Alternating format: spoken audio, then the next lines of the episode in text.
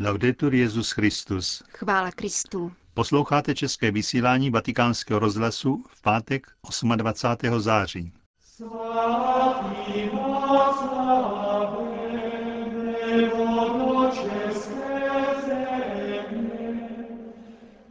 Zprávy a homílie otce Richarda Čemuse. Pěkný poslech k ním přejí Josef Koláček a Jana Gruberová.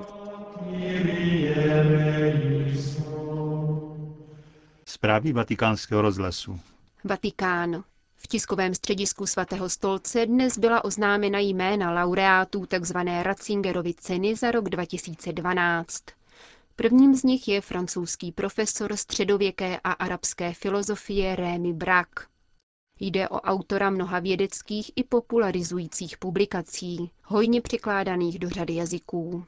V naší mateřštině vyšly jeho knihy o Bohu u křesťanů a o jednom nebo dvou dalších, nebo Evropa, římská cesta.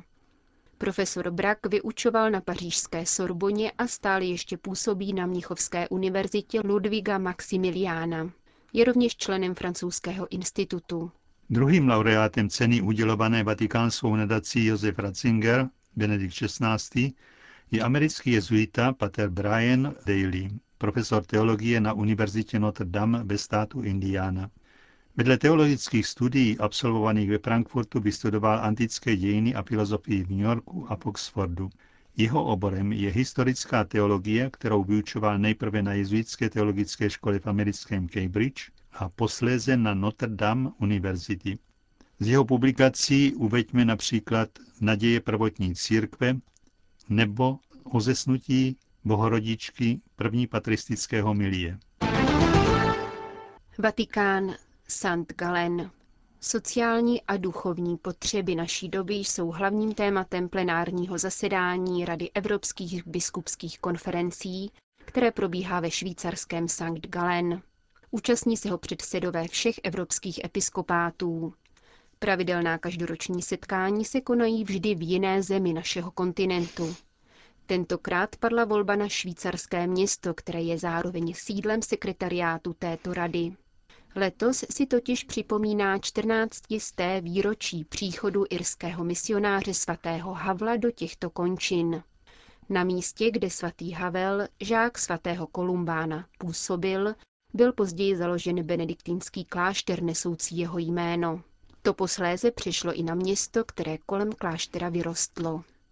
Jako poutníci se chceme zaposlouchat do hlasu svatého Havla, který sehrál důležitou roli v evangelizaci této části Švýcarska, řekl předseda Rady Evropských biskupských konferencí kardinál Peter Erde. Jak dále konstatoval, ekonomická krize šíří mezi lidmi největší epidemii naší doby, totiž zoufalství. Podle budapešského arcibiskupa je hlavní bolestí dneška nedostatek naděje.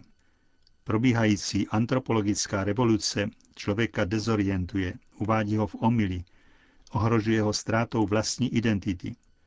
Odpovědí na nejhlubší očekávání člověka je Kristus.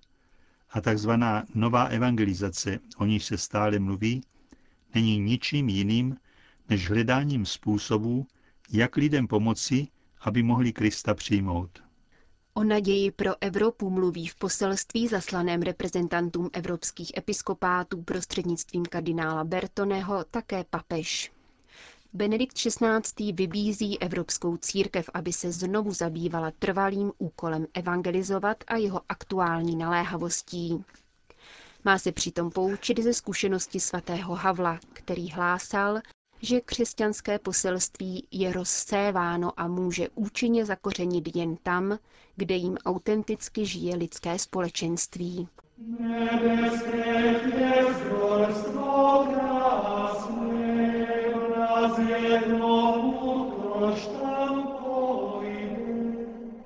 Stavět nebo bořit mosty, tak nazval otec Richard Čemus svou homílí k liturgickým textům nadcházející neděle.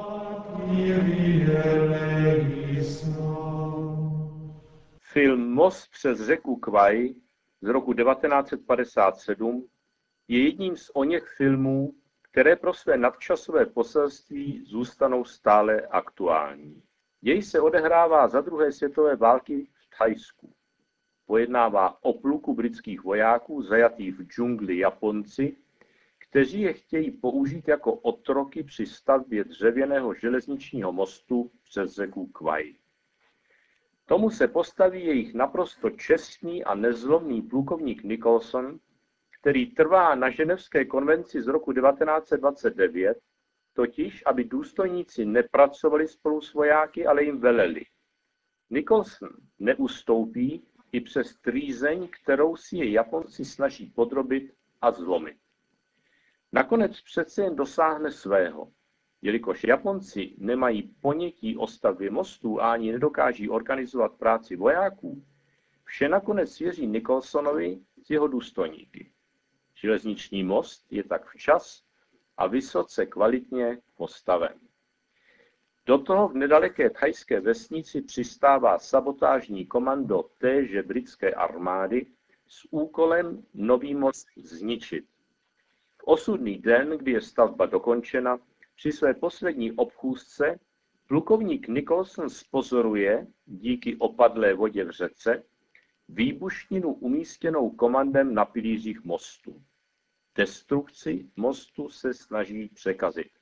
V následném boji se komando musí sice stáhnout, stačí ale smrtelně zranit právě plukovníka Nicholsona, jehož bezvládné tělo padne zrovna na spouštěcí mechanismus třaskaviny, která exploduje a právě dokončený most přes řeku Kwai vyhodí do povětří.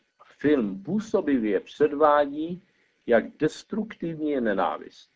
Nicholsonovi záleží na tom, aby se ze zajaců nestali otroci, nebož aby si nejen důstojníci, ale i pěšáci zachovali lidskou důstojnost. Přesvědčí nepřítele o lidských kvalitách svých lidí, kteří smysluplnou činností najdou sílu přežít. Budování mostu je doslova konstruktivní a skýtá v sobě i symbolický význam. Most překlene propast z džungly, ale i v džungli lidských vztahů. Výraz obličeje japonského velitele zajateckého tábora vyjadřuje údiv nad tím, s jakým umem a zápalem se dovedou podrobení vojáci nasadit pro stavbu mostu. Na britském komandu vyslaném s cílem zaútočit na nepřítele i za cenu, že přitom zničí vlastní lidi a jejich dílo, které mohlo posloužit ke smíření, vidíme, jak nenávist zaslepuje. Nakonec zničí britské komando nikoli společného nepřítele Hitlera a jeho japonské spojence, nýbrž zajaté členy vlastní armády. Snad právě pro absurditu lidského počínání tak sugestivně vylíčeného se mi děj tohoto filmu vynořil v mysli, když jsem meditoval liturgické texty 26. neděle, ve kterých jde o žádlivost, zevnivost a závist.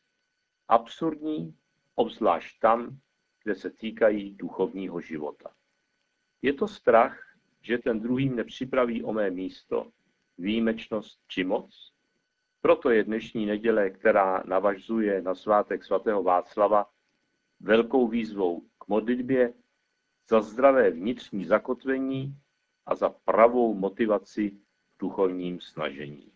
Žádlivost je nectnost stará jako lidstvo samo. Už Kaina vedla k bratrovraždě Ábela. Mojžíš, 13 let před Kristem, stejně jako Ježíš sám, musí umravňovat žádlící pomocníky, kteří nesnesou, že duch vane kde chce. Jan řekl Ježíšovi, mistře, viděli jsme někoho, jak vyhání zlé duchy v tvém jménu. Bránili jsme mu, protože není tvým učedníkem. Ježíš však řekl, nebraňte mu. Přece žádný, kdo ve jménu mém vykoná zázrak, nemůže pak hned o mě mluvit špatně. Kdo není proti nám, je s námi. Kdokoliv vám podá číši vody, protože jste Kristovi, amen, pravím vám, nepřijde o svou odměnu. Úzkoplsost nás sužuje i dnes. Mezi profesory panuje řevnivost jako nepřejícnost vědeckých úspěchů a oblíbenosti u studentů. Je příslovečná u kleriků, kteří si navzájem závidí pastorační úspěchy a uznání farníků. Závist je nejhloupější neřest. Nic pro sebe nevyzíská, než špatný pocit a pokažené vztahy. Závist je obsažena ve výčtu osmi hlavních neřestí, zatímco ve starobilém seznamu osmi základních zlých myšlenek výslovně uvedena není. Vyskytuje se tam však pod pojmem smutek nad úspěchem druhého. Postavme si natvrdo otázku. Přeji spolubratrovi či spolusestře například mediální popularitu? Dokážu mít radost z úspěchu druhého v boji za dobrou věc? Nebo to neuznám jen proto, že ten, komu se tleská, nejsem já? A začnu pak zveličovat to, co v zápalu pro věc nedotáhl myšlenkově do konce, nebo naopak přehnal. Bojím se snad, že když něco duchovního pěkně vyjádřil někdo jiný, na mne už nezbude nic, čím bych oslnil já. Kniha Numery nám líčí, jak hospodin sestoupil v oblaku a mluvil k Možíšovi. Vzal z ducha, který spočíval na něm, a dal ho sedmdesáti dalším mužům. Když na nich duch spočinul, dostali se do prorockého vytržení. Dva muži z nich, Eldat a Medat, zůstali ovšem v táboře.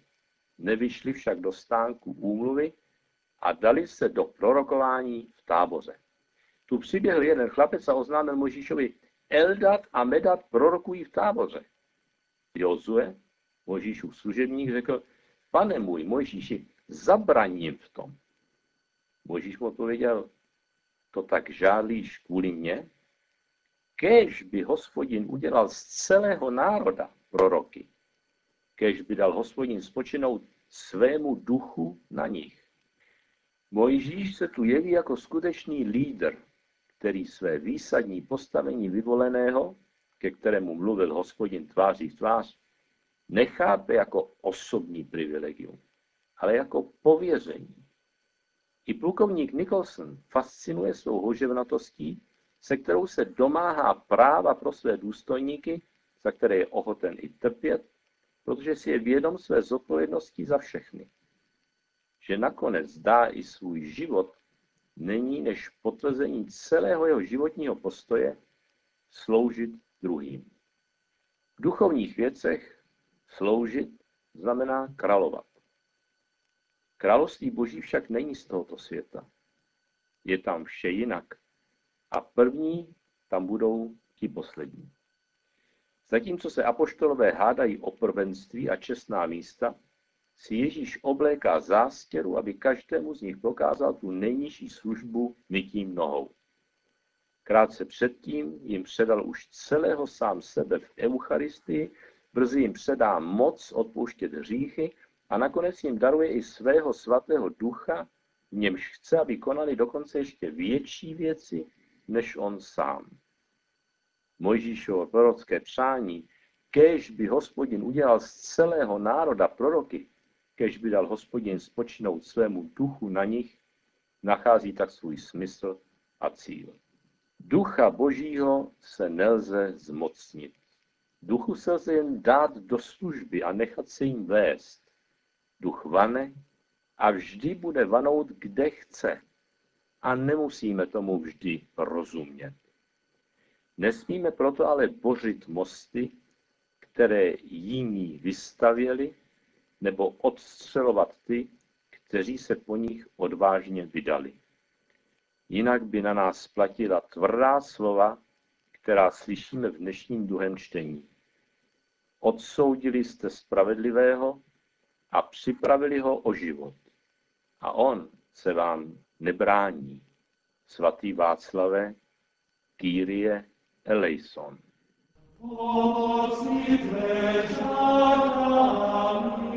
Slyšeli jste homílí otce Richarda Čemuse k 26. neděli v mezidobí.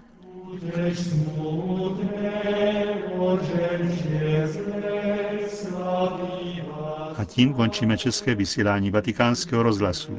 Chvála Kristu. Laudetur Jezus Christus.